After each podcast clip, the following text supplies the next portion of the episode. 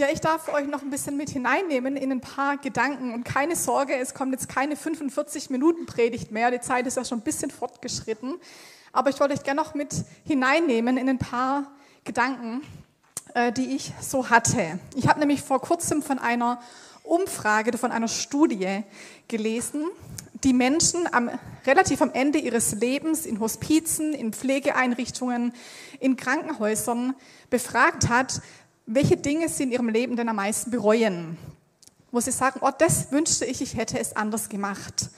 Und ich habe euch mal die Top 10 mitgebracht von den Sachen, die da rausgekommen sind. Ich lebte nicht mein eigenes Leben, sondern das anderer Menschen. Ich habe meine eigenen Träume nicht verfolgt. Ich hätte mich nicht verbiegen sollen, um anderen zu gefallen. Ich habe zu viel gearbeitet, meine Familie vernachlässigt. Ich hätte gern Kinder gehabt. Ich hätte viel öfter, ich liebe dich, sagen sollen, viel öfter meine Gefühle zum Ausdruck bringen sollen. Ich hätte auf meine Gesundheit achten, Freundschaften besser pflegen sollen. Ich hätte meine Konflikte lösen und mehr vergeben sollen und mehr erleben und von der Welt sehen. Das sind Dinge, das sind die Top Ten, wo Leute gesagt haben, das bereue ich am Ende meines Lebens. Und ich finde total auffällig, wenn wir diese Liste angucken, da ist in keinster Weise die Rede von mehr Geld, mehr Karriere, mehr Ansehen, mehr Materielles oder ich wünschte, ich wäre noch ein bisschen mehr beschäftigt gewesen. Ganz, ganz viele Punkte, die wir hier lesen, haben mit Beziehungen zu tun, haben mit Menschen zu tun. Ich habe zu viel gearbeitet, ich habe meiner Familie zu wenig Raum gegeben. Ich hätte Konflikte lösen, ich hätte vergeben sollen, ich hätte Freundschaften pflegen sollen. Und ich denke, dass wir da richtig viel davon lernen können, nämlich, dass wir in Beziehungen investieren sollen. Beziehungen und Freundschaften sind so, so wichtig und wertvoll. Leben macht mehr Spaß in Gemeinschaft. Und der Mensch ist geschaffen für Beziehung, für Beziehung mit Gott, aber auch für Beziehung untereinander, für Beziehung miteinander. In 1. Mose 2 heißt schon, es ist nicht gut, dass der Mensch alleine sei. Und Gott schafft als Gegenüber von dem Adam noch die Eva. Wir sind geschaffen für Beziehung. Und wir leben in einer Zeit, in der wir offiziell so viele Freunde haben wie noch nie. So gucke ich auf Facebook, habe ich irgendwie, keine Ahnung, 1000 Freunde. Gucke ich auf Instagram, habe ich 500 Follower. Ähm, wir haben so viele Freunde wie noch nie, aber das sind nicht die Freundschaften und die Beziehungen, die ich meine. In den Sommerferien hat Sam mal über Einsamkeit gepredigt. Wir haben vielleicht so viele Freunde wie noch nie, aber wir sind auch so einsam wie nie zuvor. Wir sind eine sehr einsame Generation. Und ich glaube, es gibt ein paar Dinge, warum uns Freundschaft, Freundschaften so schwer fallen, warum uns Beziehungen so schwer fallen. Zum einen sind wir irgendwie so mega beschäftigt. Ich habe eigentlich überhaupt keine Zeit, um mich mit irgendwelchen Leuten zu treffen. Ich habe viel zu viel zu tun. Ähm, dann ist oft auch ein Punkt, dass wir das Gefühl haben, wir müssen Dinge mit uns selber ausmachen. So, wenn ich, es mir nicht gut geht, wenn ich Themen habe, ich mache das mit mir aus und es geht sonst niemand was an. Johannes Hartl hat es mal in einem Vortrag als einsamer Cowboy-Syndrom beschrieben. Der Cowboy, der auf seinem Pferdchen durch die Prärie reitet und ganz einsam und verlassen mit sich alleine ist. So, wir denken, wir müssen alles mit uns selber ausmachen. Dann das Dritte ist, was ich denke, auch alles muss sich irgendwie rentieren in unserer Gesellschaft. Wir machen fast gar nichts mehr, wo ich nicht selber irgendeinen Nutzen habe, wo es mir selber irgendwie nichts bringt. Alles muss mir was bringen, alles muss sich rentieren. Und wenn ich mit Leuten Zeit verbringe, muss doch auch irgendwie was dabei rauskommen. Und natürlich gibt's auch Erfahrungen oder Verletzungen, die wir mit Freundschaft gemacht haben. So jeder von uns ist in Beziehungen unterwegs, schon von Kindesbeinen an, normalerweise mit Kindergarten und Schule. Wir haben immer mit Menschen zu tun. Und da passieren Enttäuschungen, da passieren Verletzungen. Und vielleicht sitzt du hier und sagst, ich habe sowas Schlimmes und sowas Blödes erlebt mit Freundschaft, dass ich mich eigentlich nicht mehr darauf einlassen möchte. Und ich will mit uns heute Morgen durch vier kleine Impulse uns geben, anhand der Bibel, die einen guten Freund, eine gute Freundschaft kennzeichnen. Ein guter Freund, erstens, er entfaltet dein Potenzial.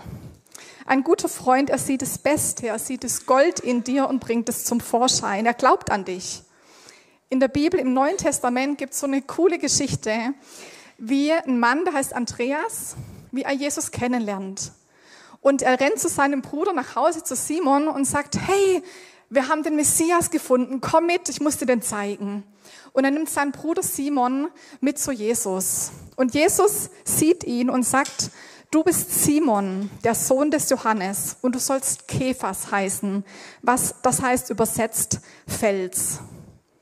Und wenn wir dann die Zeit ein bisschen vorspulen, so dann wissen wir, Jesus sagt zu diesem Mann später, du bist Petrus und auf diesen Felsen will ich meine Gemeinde bauen.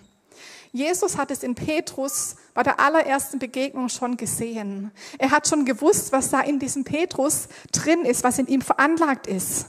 Und er hat ihm das zugesprochen und sagt, du bist Kephas, du bist der Fels. Du siehst dich vielleicht als Fischer, du bist auch ein Fischer, aber ich sagte, du bist ein Fels. Wäre interessant zu wissen, wie der Petrus sich da gefühlt hat, ob er überhaupt gecheckt hat, was das bedeutet. Aber das ist eine Eigenschaft von einem guten Freund. Er sieht, was in dir steckt, auch wenn es vielleicht noch gar nicht sichtbar ist. Und er buddelt das Gold aus dir heraus. Und er ermutigt dich manchmal vielleicht auch zu Dingen, die dir selber viel zu groß erscheinen. So schau mal auf deine Beziehungen. Wenn du Zeit mit deinen Freunden verbringst, wenn du mit Menschen unterwegs bist, fühlst du dich danach kleiner und schlechter? Oder sind es Situationen, wo du gestärkt rausgehst und sagst, hey, da wird mir was zugesprochen? Oder auch andersrum. Sind deine Freunde ermutigt von dir? Was siehst du, wenn du deine Freunde anschaust? Siehst du Fehler, die derjenige macht, oder siehst du das Gold in jemand? So, das ist das Erste. Ein guter Freund entfaltet ein Potenzial. Als zweites, er spricht unbequeme Wahrheit aus. Vor ein paar Wochen habe ich mal die Geschichte erzählt von äh, David und Nathan. David hat einen ganz, ganz schlimmen Fehler gemacht im Alten Testament, einen ganz schlimmen Fehler gemacht und der Nathan kommt und er hält ihm das schonungslos vor Augen und sagt, hey, was du gemacht hast, das war nicht in Ordnung, das geht so nicht. Und er führt ihm seinen Fehler vor Augen. In Epheser 4, Vers 15 heißt es, lasst uns aber die Wahrheit reden in Liebe und in allem hinwachsen zu ihm, der das Haupt ist, Christus. Und ich glaube, der springende Punkt ist hier die Wahrheit in Liebe. Die Wahrheit zu sagen, und die tut manchmal weh, aber eben in Liebe. Die Liebe ist die Motivation. Die Motivation, jemand sowas zu sagen, sollte nicht sein, dass ich mich zu Tode über denjenigen ärgere und dass ich endlich mal meinen Frusch losbekomme und ihm endlich mal sagen kann, was er alles falsch macht. Nee, meine Motivation ist die Liebe, die Wahrheit in Liebe zu sagen, dass ich das Beste für den anderen will, dass ich möchte, dass er zu seinem Ziel gelangt. Nämlich, so wie wir auch lesen, dass wir hinwachsen in allen Dingen zu ihm, der das Haupt ist zu Jesus, dass wir ihm ähnlicher werden, dass wir näher zu ihm kommen. Die Wahrheit in Liebe. In Sprüche 28, Vers 23 heißt es, wer einen Menschen zurechtweist, findet letztlich mehr Gunst als einer, der mit der Zunge schmeichelt. Mein dritter Impuls, ein guter Freund, er teilt sich dir mit und er steht für dich ein. Hier geht es darum, Leben zu teilen miteinander unterwegs zu sein, an meinem Leben Anteil zu geben und man steht miteinander und füreinander. Und wir sehen das in der Bibel an ganz verschiedenen Stellen. Jesus zum Beispiel, als er im Garten Gethsemane ist, nimmt er seine drei engsten Jünger mit sich. Und es heißt in, ich glaube Matthäus ist es, da heißt es, er wird von Angst und von Furcht befallen. Und er sagt zu seinen Freunden, und er sagt, meine Seele ist zu Tode betrübt. Kommt mit und wacht, steht mit mir. Er, er, er teilt sich ihnen mit, wie es ihm geht. Er bittet um Beistand. Oder ein anderes Beispiel, was auch oft verwendet wird von David und Jonathan im Alten Testament. So eine enge Freundschaft, die die beiden verbunden hat. Und als der David gejagt wird und umgebracht werden soll, der Jonathan, er steht zu ihm. Er ermutigt ihn. Er steht für ihn ein. Und es muss ja auch nicht jeden Tag sein, es muss auch nicht, nicht mal regelmäßig sein.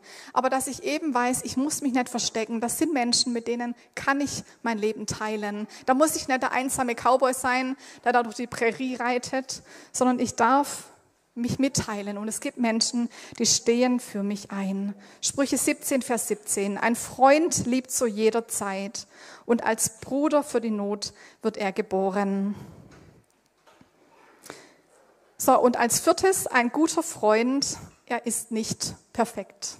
Bei all dem, was ich jetzt gerade gesagt habe, bei all dem Guten, den Freundschaften mit sich bringen, müssen wir auch immer wieder bewusst sein, dass auch ein guter Freund einfach ein Mensch ist. Und wenn wir mit Menschen zu tun haben, dann haben wir zwangsläufig mit Macken, mit Kanten, mit Schwächen zu tun. Wir sind alle Menschen und wir sind nicht unfehlbar. Jesus als er im Garten Gethsemane war, er sagt zu seinen Jüngern, bleibt mit mir und wacht. Was haben die gemacht? Die sind eingeschlafen. Und es das heißt, der Geist war willig, aber das Fleisch war schwach. Wir Menschen, wir machen Fehler. Und deswegen sagt Paulus in Epheser 4, seid aber zueinander gütig. Seid mitleidig, seid barmherzig und vergebt einander, so wie auch Gott in Christus euch vergeben hat. Und das dürfen wir in unseren Beziehungen immer wieder praktizieren. Lasst uns gütig miteinander sein. Lasst uns barmherzig miteinander sein. Lasst uns vergeben und Vergebung zusprechen.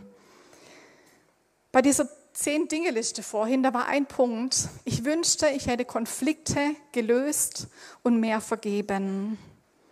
Lasst uns Konflikte lösen. Lasst uns nicht einfach, wenn mich jemand nervt oder wenn ich verletzt bin, einfach umdrehen und weglaufen und sagen, lass ich so stehen. Nee, lass uns Dinge wirklich ansprechen. Lass uns Konflikte aktiv angehen und lösen und einander vergeben. Weil ganz ehrlich, gute Freundschaften und gute Beziehungen hängen ja nicht daran, ob jemand alles richtig macht. Weil keiner von uns macht alles richtig. Also ein guter Freund er entfaltet dein Potenzial, er spricht unbequeme Wahrheit aus, er teilt sich damit und steht für dich ein. Und ein guter Freund ist nicht perfekt. Vier Impulse, die ich uns heute mitgeben möchte. Und ich wünsche mir, dass wir mit solchen Freunden im Leben unterwegs sind. Dass jeder von uns solche Freunde hat, dass wir Raum dafür geben, dass Menschen so mit uns unterwegs sein können. Dass wir Menschen an unserer Seite haben, die das Gold in uns sehen dass ich Menschen an meiner Seite habe, wo ich weiß, die stehen mit mir. Und Menschen, die auch Dinge ansprechen dürfen. Und wenn du hier sagst, und vielleicht hast du die besten Freunde der Welt und sagst, klar, das erlebe ich alles. Vielleicht sitzt du aber auch hier und sagst, hey, das wünsche ich mir eigentlich. Solche Freundschaften wünsche ich mir. Dann sprich nachher einfach ein Gebet und sag Gott, ich wünsche mir, dass du mir solche Freundschaften in mein Leben gibst, dass du mir Leute an die Seite stellst, die so mit mir unterwegs sind. Ich wünsche mir, dass wir solche Freundschaften haben. Und gleichzeitig geht es darum, gute Freunde zu haben, aber auch selber ein solcher Freund für andere zu sein. So wie kann ich mich dafür einsetzen, für andere ein solcher Freund zu sein oder zu werden? Für wen kannst du, in wen kannst du dich vielleicht investieren? In wen siehst du das Gold und sagst, boah, das will ich aus dir herauskitzeln. Ich will mit dir unterwegs sein und ich will dich ich will dich zum Aufblühen, zum Aufblühen bringen. Ich will das, was in dir angelegt ist, mehr herausbringen. Wo ist vielleicht jemand in deinem Umfeld, der Ermutigung braucht diese Woche, für den du ein solcher Freund sein kannst, der Ermutigung bringt, der mit ihm steht? Wo ist es vielleicht auch dran, jemanden ganz konkret und ganz praktisch zu vergeben, weil Verletzungen passiert sind und Enttäuschungen passiert sind? Wo kann ich vielleicht einfach sagen, hey, ganz bewusst gehe ich jetzt in dieses Treffen, gehe ich in, in diese Lebensgruppe, gehe ich in, dieses, ähm, in diese Beziehung hinein und ich teile mein Leben. Ich öffne mich für jemand anderen. Gute Freunde haben, aber auch selber ein guter Freund sein. Ich will uns jetzt einladen, dass wir noch ein paar Minuten Zeit nehmen, einfach an den Tischen, um ins Gespräch zu kommen. Ich habe ein paar Fragen mitgebracht, die könnt ihr jetzt mal hinten noch anwerfen. Das, die dienen einfach als Anregungen für euch. Ihr könnt Erlebnis aus eurem Leben teilen, wo ihr Freundschaft erlebt habt. Oder auch über das, was ich jetzt gerade gesagt habe, über diese vier Punkte nochmal auszutauschen. So, wo fallen mir diese Dinge leicht, wo fallen sie mir vielleicht schwer? Was ist eine Sache, die ich mich mit nach Hause nehmen kann? Und ich lade euch ein, euch jetzt einfach so an den Tischen, wie ihr sitzt, euch zuzuwenden, immer so zu viert oder zu fünft in kleinen Gruppen. Und dann nehmt noch ein paar Minuten Zeit, um drüber zu sprechen. Und dann betet füreinander und segnet euch. Wenn jemand von euch schon gehen muss, gar kein Stress, geht einfach, ist schon ein Viertel vor zwölf. Aber ansonsten nehmen wir uns noch ein paar Minuten für Austausch und Gespräch und dann machen wir nachher von hier vorne den Schluss. Genau.